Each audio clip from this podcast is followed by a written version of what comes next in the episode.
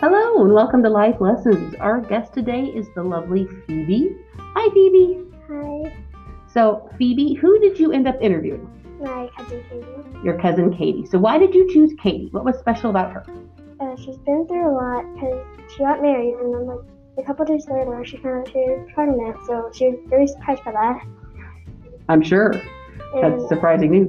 yeah, she it's not that often for that to happen. Okay. So, when you interviewed Katie, did you find out some information that you didn't know before?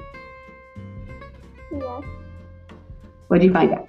Uh, that she worked at DC Penny. I did not know that. Okay. Okay. So, what lesson did Katie tell you about? She told me that sometimes th- when things don't work out, it's for a reason. Okay, so sometimes things don't work out your way, and that's okay. It like happens for a reason. So give me the details here. What happened in this story? She applied for a job at the Disney store, but a couple weeks later, or a couple days, I don't know, uh, they told her that she lost the job. And at the time, JCPenney gave her a job to go b- work back at JCPenney. So she went back to work at there, and s- about six months later, uh, she met her future husband, Reed.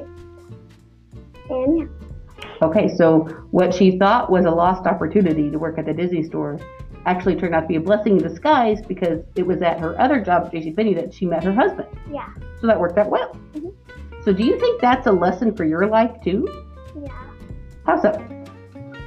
Sometimes you just have to wait and see what happens. And yeah, Okay. Well, Phoebe, thank you so much for sharing that awesome story, and I hope you had fun interviewing your cousin. And thanks for being on our show.